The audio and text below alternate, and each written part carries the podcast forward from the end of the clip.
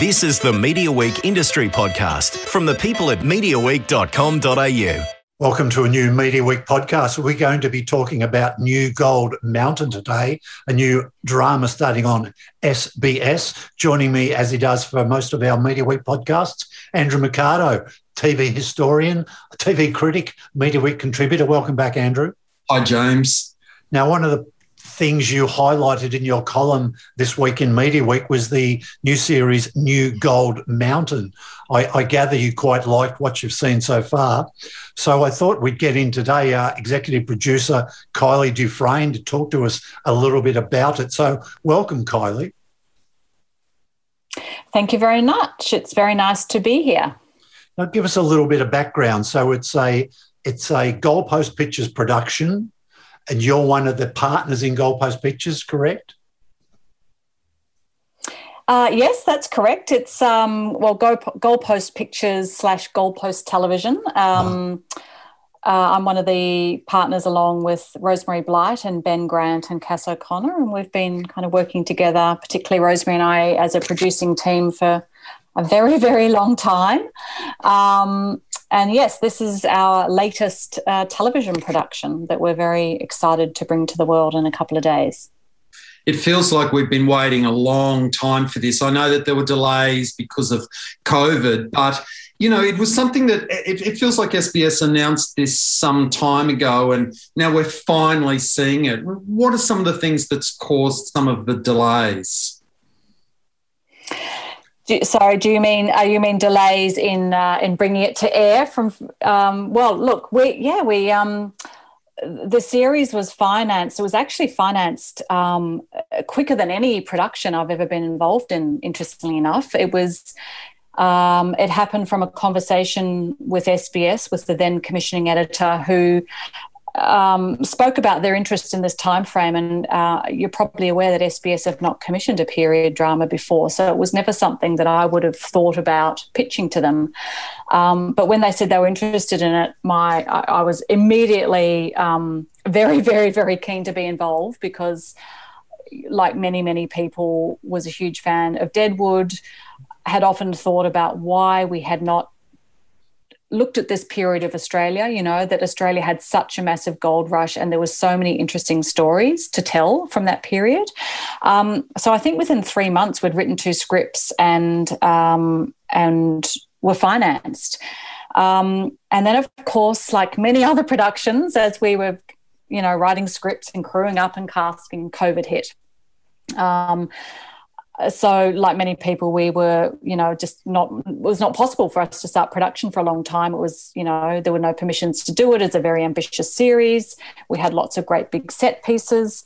Um, you know, the kind of silver lining of that, though, Andrew, was we got to spend, you know, probably another six, seven months just working with the writers and with Corrie Chen on scripts, which is just something that you never get to do, usually, particularly with your lead director. Normally, it's like, you know, you're you're rushing to the end, and um, but we we had that time, which was fabulous. Um, we really actually only finished delivering the series in May this year. Um, that was the so it, it, it has been a very extended period of uh, of making it, but uh, not for anything controversial. Just we finished it in May, and and as you're aware, SBS uh, generally do two. Um, um, original commissions a year, and um, the beautiful unusual suspects went to air the first half of the year, and, and we were the second half. So that's where we are. Kylie, tell us a little bit about how the project came to you. Know, I believe Peter Cox was involved with, with the, what do you call the creator or his idea? Have you worked with him before? Uh, yeah, so the the idea, you know, started from a conversation, as I mentioned, with with the commissioning editor. So it wasn't even something that we were going into pitch. It was just a conversation about subject matters and and areas that we were interested in. Um, they the SBS had mentioned that they would like to start development development on something, and I had been working with Peter on a different project. And when we were talking about the kind of show they wanted, knew that he had the kind of voice and was very good at kind of uh, big world building and knew that he could do it very quickly. Um, and then he pulled together, well, we pulled together a really fabulous writing team to work with him. Um, Yolanda Ramke, Benjamin Law, Greg Waters, Pip Karmel, and a bunch of wonderful script editors along the way. Um, and so really you know that was that was the writing team that kind of carried us through um, and then Corrie of course who not only is a great director but has actually got incredible story instincts um, had a lot to do with you know the, those final kind of making sure those scripts really got to where they needed to be uh, it's filmed at Sovereign Hill, which you know worked out in your favour because Sovereign Hill was closed for COVID, so you had the whole facility to yourself. But I'm just wondering that there's one shot in it where you're sort of looking up the main street, and as far as the eye could see, I could see you know you know horses and people in the background, and I just wondered, did you do it all on location, or were you dropping in any sort of uh, computerized special effects at the back to make those shots look bigger than they really were. Um, yes, oh, the magic, the magic of a bit of visual effects enhancement. Um, yeah, look, the you know the fact that we got to kind of shoot it um, Sovereign Hill, like it was like our own backlot, you know, for kind of we were there for two weeks was was a gift really. Um, but that particular shot you're talking about, yes, if you um, if you looked at the real footage, um, very quickly it starts to see. I mean, when you're doing something set in the in the 1800s, there's not many ways you can swing a camera before you're seeing something that's contemporary. so you've got to be very very clever with with how you do that. And then we're always looking for you know when you want to do those very early big world building building scenes means to look to enhance something with um, with set extension and matte painting. So yes, that is an extent a set extension in the visual effects world. Good pick. yeah, well spotted. I mean, because I can remember that distinctly too. When I looked at that, you, you did that very well. It's just a just, just an amazing backdrop. Kylie, could I ask you is um, is historical drama expensive to make? So I'm sort of wondering why there isn't a little bit more of it, given a given the interesting sort of um, background Australia's got over you know thousands of years, um, why we don't see more of it. Yes, I think um, you know period drama or historical drama. Yes, is is something that Australia doesn't do that often, and you've hit the nail on the head. It very much is a much more expensive um, thing to produce. You know, as I said, you know, you can't just kind of walk into a location and do a bit of set dressing, and uh, you've you've got to build from the ground up. Um, costumes, hairstyles, casting, you know, props. You know, everything either has to be built or made, um, and that doesn't even then include location. So it invariably is a really expensive uh, thing to do. Um, and I think the other thing that you know, having done a bit of period drama shows and films in my career, the other thing that is often, um, I guess, kind of asked of producers when you're pitching a period show is, well, what is the contemporary relevance? You know, why is an audience going to be interested in this? That's not just looking at it from it is a period in history. So, is there a conversation that can still be had or can still be kind of somehow applied to you know modern day life um, and so there are some shows and some stories that do that beautifully and seamlessly like i think new gold mountain does in terms of kind of multiculturalism and um, you know how we treat the other if you like. Um, and there is others that just remain a, a, kind of a snapshot of a period of history. Um, so that i think they're the two things that, that perhaps um, impact more of it being done and I think too, with making uh, period dramas and, and looking at our history differently, one of the really interesting things about the multiculturalism in New Gold Mountain for me is the fact that you've got English, Irish, Chinese, and Indigenous. And yet, amongst them all, you see that sometimes, you know, two mobs team up other times everyone is sort of suspicious and and you know maybe a little bit racist towards each other but there's certainly a, a desperation with everybody because let's face it you know the goldfields we're, we're not talking five star luxury there it, it's a hard lifestyle that they were all all involved in right yeah, I mean, I think we spoke a lot about that during the scripting. You know that that all the characters, in a way, none of them have anything to catch them. You know, none of them have security. Um, you know, perhaps except for you know some of the, the the upper English class who are who are represented, but everyone is kind of exposed to the brutality of the time and the and and the kind of how to make your living, how to earn your living, how to eat, how to make your way in a world that um, is is really really tough. Whether you're a woman, a single woman, whether you're a Chinese miner, whether you're an Indigenous person on the gold fields, it's you know it's it's it's an incredibly difficult space for a lot of those characters because there are uh, no support mechanisms for a lot of a lot of those characters or a lot of you know it was a tough time. So yeah we, we certainly tried to lean into that. You know what will you ha- what will you do to survive i guess was a question we kept on asking ourselves in the scripting from all the characters point of view. How far will you go Kylie, talk to us a little bit about the casting. Um, I won't pre- pretend to be too familiar with with all of them, but um, I think the lead it doesn't very. Now, am I getting this right? Is it Yosin Ahn or Yosanan, yeah. Yosanan, yeah, oh, close. Yeah.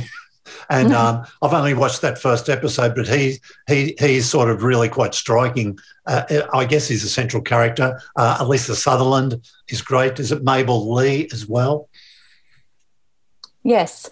So we started. Uh, we we had a you know it's. A, it's a four part series, and I think the writers uh, and Peter wrote something like 65 speaking roles across the series, which was very very large particularly as a lot of them um, you know we're bi- we're multilingual series actually there's um, the english language there's the there's um, there's cantonese there's a bit of hakka um, uh, you know, it's there's a lot of lot of languages within the series, so it was quite a complex and very lengthy casting process to find everyone. Um, but we started with um, the role of Xing, who is the lead, because it all pivots off him, and um, uh, Yoson attached just before Mulan came out. So he was in that Disney film, and he attached just before that that film was released. So we so he was attached first, um, and then not long after we um, were lucky enough to attract Alyssa Sutherland I don't think had really done anything in Australia since Vikings. I mean, not sorry, had never done anything in Australia at all. Um, so we were really lucky to kind of get her over here for that role. Um, and then Christopher James Baker, um, who had principally been, you know, working in the states and lots of really high-profile American shows, moved back to Australia, and we were lucky enough to get him as well. And we kind of then built around those three roles, and then Leonie Whyman and Daniel Spielman came next. And then the great, great discovery was Mabel um, Mabel Li, who plays Lane. She tested for us. She had uh, just graduated from NIDA not long before, and as I will shout to anyone, she is a superstar. She is just so mesmerizing on camera, and um, it was her first major role. Um, she'd done a web series for SBS just before us, and then we were her first major TV role. And that role she plays in the tailings is so different to what she plays in New Gold mm. And, and what you've got, you say we were lucky to get this person, we were lucky to get it, but I mean, you've you've got the perfect thing here for me. You've got an Australian drama that tells an Australian story, uh, but you've got enough actors in there to you know pick up international eyeballs. Fans of Vikings will be interested in watching Alyssa Sutherland and all of that. I mean did that just end up being a coincidence or were you making this show with an eye to the international market and thinking well yeah yeah i mean you said an influence was deadwood and we know that deadwood is a the western is one of those great genres in tv yeah look i think um, you know everything we do um, we are having to look at it from the point of view of servicing a world market because um, uh, we always have international partners on anything we do, as well as SBS. So we work with All3Media um, as our international partners on this show, and um, so certainly. Um, you know, all producers working in the television space, when you're looking at your casting, it's that balance between the beautiful new discoveries and the familiar faces for an Australian audience, and the uh, internationally recognized faces. And that's the kind of mixing pot that you're kind of trying to come up with um, in any show with, in you're doing. And, and certainly that's, um, you know, you still have to be ultimately driven by who you feel is the best for the roles. And I think we were lucky enough that we actually got we got both of that. We got the people who we thought were best for the roles, and all of those things about you know satisfying domestic audiences, international, and the great new discoveries. I think Kylie, as we record it this week, the TV market's actually on in Cannes. Will All3Media be sort of representing it there, or is it does it get a big push after it's been on SBS? Um, no, they uh, they will have it there. excuse me, they will have it at MIPCOM and and out in the market uh, for sure. But I think certainly, you know, the the international market always looks for what happens in your in the local market first, and that's really you know once you start generating, you know, your reviews and you know hopefully great audience engagement. That's the thing that can really just push push a show and give it a bit more. Um, uh, kind of uh, exposure internationally. So um, certainly, you know, we're, we're feeling like we're in a good space. We've been getting some great responses and it, it feels like it's in a really positive place. You've been getting some great PR thanks to our friends at SBS Publicity. Nice uh, story today in the Green Guide of the Sydney Morning Herald today. Cover fantastic. There's one character and actress, though, that's kind of isn't being talked about because there's so much to talk about. So I just wondered what you can tell us about Leonie Whyman, who plays uh, Hattie, uh, who's, uh, you know, what do we call her? Is she like an indigenous? I mean, she's selling um, kind of bush medicine to some of the miners. She seems to be a bit of a, a Jack or a Jill of all trades. Yeah, so Leonie Whyman's character is called Hattie, and she is a young Indigenous girl on the goldfields who is is kind of alone. She's there without without family, without her mob, and again, she's kind of trying to do what she needs to do to survive. So, she, you know, she, you know, sells sells food and sells fish to the miners and things like that. But she's also she's an incredibly her character is an incredibly kind of astute uh, astute person and a great reader of of lies, if you like. And she knows Shing quite well. They've had business before. And Shing, being the morally complex headman that he is, um, kind of uh, tells Hattie some things. Uh, don't want to don't want to blow blow the uh, blow the plot, but um, tells her some things that she takes it face value but realizes that it's not the case. And so she kind of gets involved with actually trying to find out the truth about what's going on. Um, but she's yeah she's a uh, she's a wonderfully strong astute character who uh, you know in a way i kind of look at her a bit as the moral compass of the show. Sorry i'll say that again as the moral compass of the show. Um, it's not that everyone else is um, uh, completely amoral at all, but um, some of them are.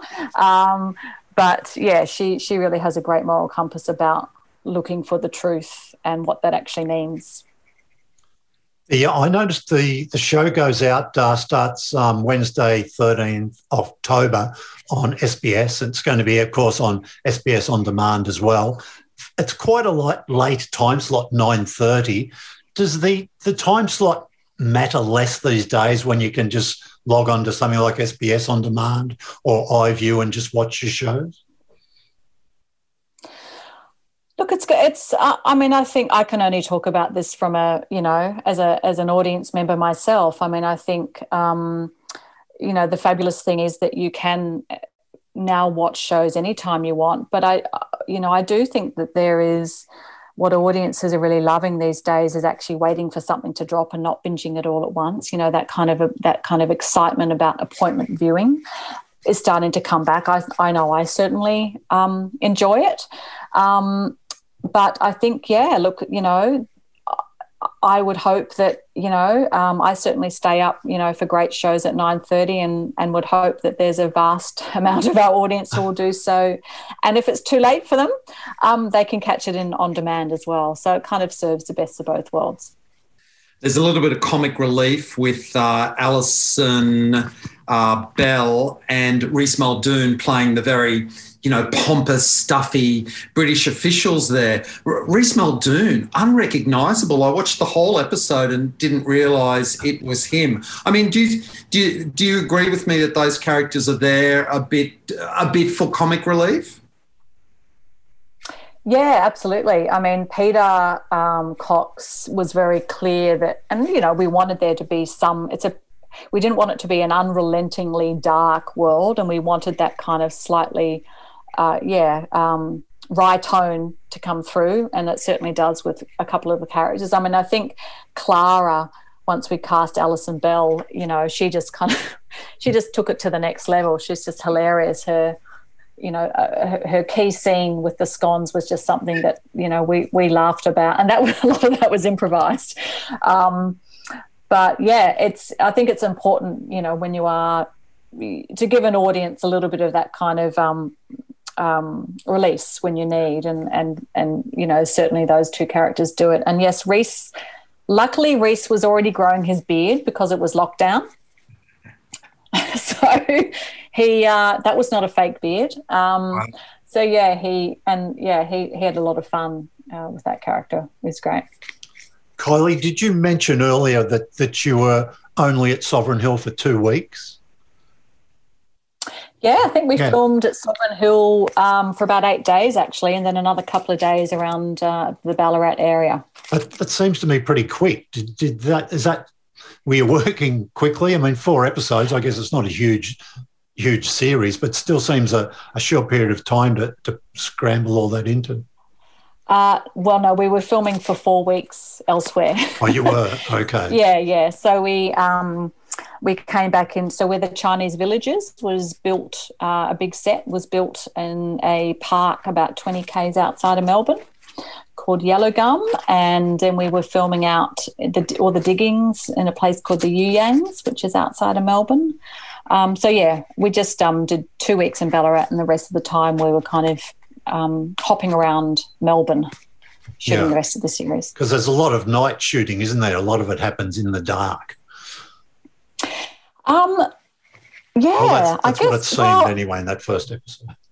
Yeah, perhaps, perhaps less. I mean, I kind of, I, I did the shoot going, oh, I'm so happy having done, you know, both of Leigh Whannell's films where we principally shot two entire films at night. um, I was like, this this this series has hardly any night scenes. It's fantastic, but um, maybe maybe yeah, it's um, I think those night scenes that you're talking about, yeah, they were all shot um, outside of Melbourne. Yeah. That, that, scene where the they're having the the Chinese celebration and the lanterns are going into the sky. I think it's moments like that that you walk away and you remember. Uh, that's what I remember with the night shooting. Um, I know James wants to t- mention uh, I Am Woman, uh, a Gold Goldpost movie. I just wondered, Goldpost have made a, a lot more movies than they have TV series. You've also done Clever Man for the ABC and Fighting Season for Foxtel when you're making a movie, and uh, what do you reckon's easier, dealing with the studio who wants a movie or the network who's wanting it? Which one gives you a bit more freedom to make what you want to do, a movie or a TV series?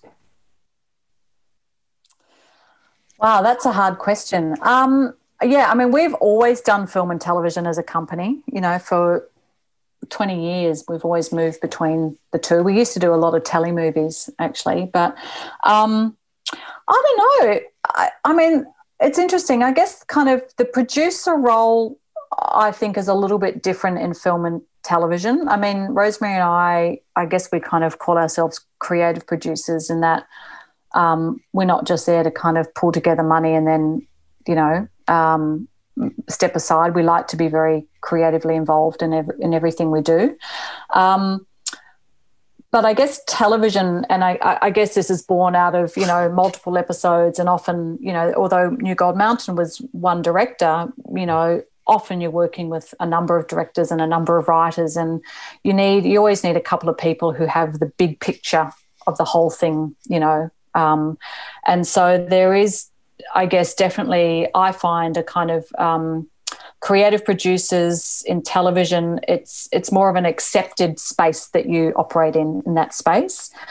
Uh, and film, I guess, is still very much directorially driven, and you're there to really support the director's vision, even even though you know the great relationships that we have, whether it's you know with Leigh Whannell, who's you know or Wayne Blair that we've done a lot of films with. It's still very much a creative co- collaboration you're very you're as a producer it's about really making sure that director gets everything they need. So they have it's a slightly different role a little a little bit i suppose between the two and each one of them i wouldn't say one of them is is better or easier than the other. It's it's they each um, they each kind of feed into each other and sometimes it's really nice to uh, well i guess you never really completely step back as a producer, but sometimes it's nice in film that you kind of step back and you're there for the director, and then other times in television it's nicer that you're at the forefront. So it's nice to have that kind of um, those dual experiences. I find. And I, and I ask you this next question, bearing in mind Media Week, sort of a business journal, and, and we like to look at the, the business of the media, but the, the financial model for making a movie and TV, I, am guessing they're a little bit different, and the, the cash flow is also different. And does does one support the other in that you have you you have both? I mean, I, look, I think from a from a, a company and a business point of view, you know, that model of film and television has always been the thing that supported our company. You know, we're an independently owned company. We're not owned by studio. We're owned by the the people who run it. Um, and so uh, yeah, you know, whether we're doing two TV shows and one film or two films and one TV shows, whatever that model might be in any given year, that's the model that works for us because we don't work in um, documentaries or factual television or reality. You know, um, we've always kind of used that as our model. I think the kind of financing model for film and television is actually very, very similar. Um, you know, film, I mean, unless you're working with a studio, um, like you know Universal um, and Invisible Man, um, most television and most film are put together in a very similar way. It's just you know you might have a domestic broadcaster, but then you'll have a theatrical distributor. Both projects always require international sales agents. Both projects can never be done without the support of you know our our government funding agencies with you know Screen Australia or depending on which state you're working in you know Screen New South Wales or Film Victoria or Screen West etc. So they're very similar models in that kind of um, slightly independent jigsaw place. You know we don't really work well certainly the kind of work that we do as much as I would love, you know, that there is a singular funder of the stuff we do, that's a, that's a rarity rather than uh, than anything else. So yeah, they're very similar, I think. One of the great things that SBS does so well with their multicultural stuff is when they release it online, they make subtitles available in a whole bunch of different languages. Um, and it's interesting because this is a this is a show that I think of primarily as being a look at the gold rush through some Chinese eyes. And I think it was TV Tonight pointed out it's interesting timing for us to be doing a story like this when you know we see such negativity about China in the press, whether it's COVID or drum wars beating or all this stuff. How do you think the Chinese Australian community is uh, going to react to this show and uh, w- will it be a history lesson for them as well too in a way? Yeah look i, I mean i think um, you know i think i hope they they are incredibly proud of the show and i think it's a long overdue story you know. Um, it, it's it's I mean, we're we're blessed that we we got to tell it now, but you know, it probably should have been told years ago. I mean, I look at you know Corrie Chen and and you know what she's spoken about a lot, or you know, you know the um, the various collaborators in the production, um, Chinese Australian, you know, in our writing team and on crew and things like that, and and it is that um, I guess that realization that perhaps a lot of people are not aware of is that the Chinese immigration story is not a recent one. It's something that's over 170 years old. It's something that has, um, and if you look at the gold rush and um, and how that, in in a lot of ways, built Melbourne. You know, Melbourne. Uh, you know, after the gold rush was seen as the richest for a, a short period of time, was the richest city in the world, um, and you know, Chinese and um, were at the forefront of that. So I think it's a it's a really long overdue story. I think the fantastic thing about it is that it shows that the Chinese story has been an Australian story for a really long time. Um, and um, and we have a huge diaspora, you know, of of people of Chinese Australians who who still have family connectivity back to that period, and that's a really exciting thing, I think, to just expand that story and um, and realize how many Australians have that that part of the history as their heritage. Kylie, before we let you go, I just want to ask you a little bit about the other work you've been doing. You mentioned The Invisible Man. I think the other two movies before that were um, I Am Woman and Top End Wedding. I think the I guess the movie business has been impacted more than TV because of the um, the theatrical distribution has been completely stopped in in most countries. Um, TV's managed to to keep going when people have been able to film. Have you got any movies that have had you've had to put on hold that you will start work again on? And similarly, is there much TV stuff in the in the pipeline? Yeah, well, the next film that we uh, that's in final post production that my business partner is producing uh, is is Carmen. Um, so that is um, will come out next year sometime, but that's yeah, that's um, finishing off production at the moment. Um, uh, yeah, it's interesting. I, you know, film is is one minute you think it's dead, and the next minute it re-emerges. Um, um, certainly, the last few years we've had to really relook at the kind of films, I guess, that we develop. But film is still an active part of our slate, and we certainly have um, films that are actively will be made sometime in the next couple of years.